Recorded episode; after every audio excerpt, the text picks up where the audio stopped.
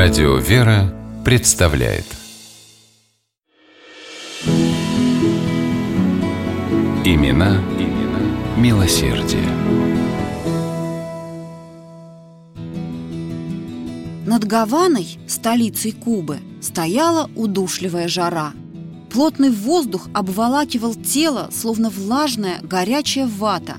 Под брезентовыми тентами прямо на земле расположился импровизированный инфекционный лазарет.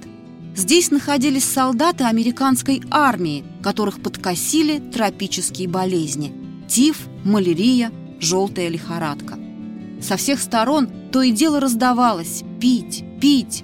Молодая сестра милосердия обходила солдат с большим ковшом воды, терпеливо наклоняясь к каждому. Был август 1889 года – Четвертый месяц шла испано-американская война, развернувшая свои действия на территориях, принадлежавших в то время Испании. Куба была в их числе.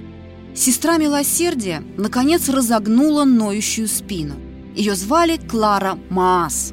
Она приехала в Гавану из американского штата Нью-Джерси. Кларе было 22 года. Она окончила школу медицинских сестер при военном госпитале – и начала там работать. Но лишь только грянула война, Маас записалась добровольцем в отряд сестер милосердия. Клара верила в Бога, посещала церковь и знала, что Господь заповедал людям любить своих ближних как самих себя. По этой заповеди Клара Маас желала прожить всю свою жизнь. Гаване Клара стойко переносила трудности, о которых раньше не имела и представления. Изнуряющая жара, грязь, отсутствие элементарных удобств, а еще насекомые. Как только солнце садилось, они тучами налетали с мангровых болот, густых зарослей на берегу Атлантического океана. Доктора говорили, очень возможно, что именно насекомые разносят эту страшную болезнь от которой только в их походном лазарете умерло уже несколько десятков человек, желтую лихорадку. Здесь, в Гаване, медики проводили эксперименты по изучению болезни и искали способ борьбы с ней. Однажды Клара увидела объявление о том, что доктор Уолтер Рид ищет для этих опытов добровольца. Она тут же заявила, что готова принять участие. Однако доктор Рид попросил Маас не торопиться и все хорошенько обдумать, ведь суть опыта состояла в том, чтобы подвергнуть добровольца укусу комара, предполагаемого переносчика лихорадки. Клара внимательно выслушала врача и снова спокойно сказала «Я готова».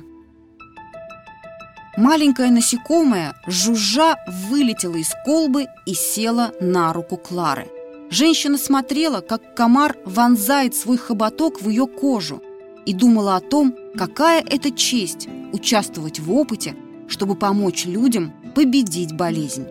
Страха у Клары не было. Всю ночь накануне она провела в молитве и теперь чувствовала умиротворенность и радость. Симптомы проявились уже к вечеру. Клару уложили в кровать и сделали укол.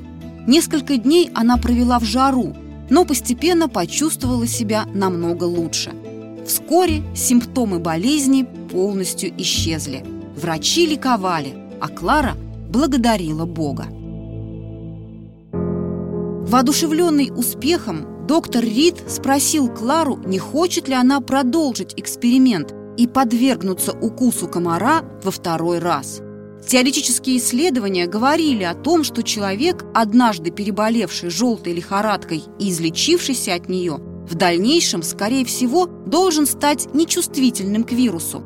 Нужно было подтвердить это in vivo, то есть на практике. Клара с радостью дала свое согласие. И снова укус, а потом жар, озноб. Только теперь они многократно усилились. Клара лежала в бреду, не узнавая горестно склонившегося над ней доктора Рида и не слыша, как он со слезами просит у нее прощения. Временами сознание возвращалось, и тогда Клара горячо молилась, а потом снова впадала в забытье. Так прошло четыре дня. На пятый сестра милосердия Клара Маас умерла. Ей было 24 года. То, что Клара сделала для изучения вируса желтой лихорадки, медики называют бесценным вкладом в науку, а Евангелие – любовью, больше которой нет ничего – положить жизнь свою за други своя.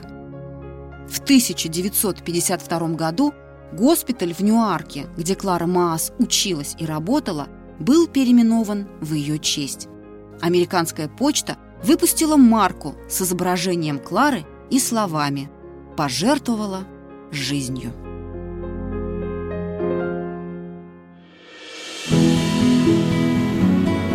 Имена, имена милосердие.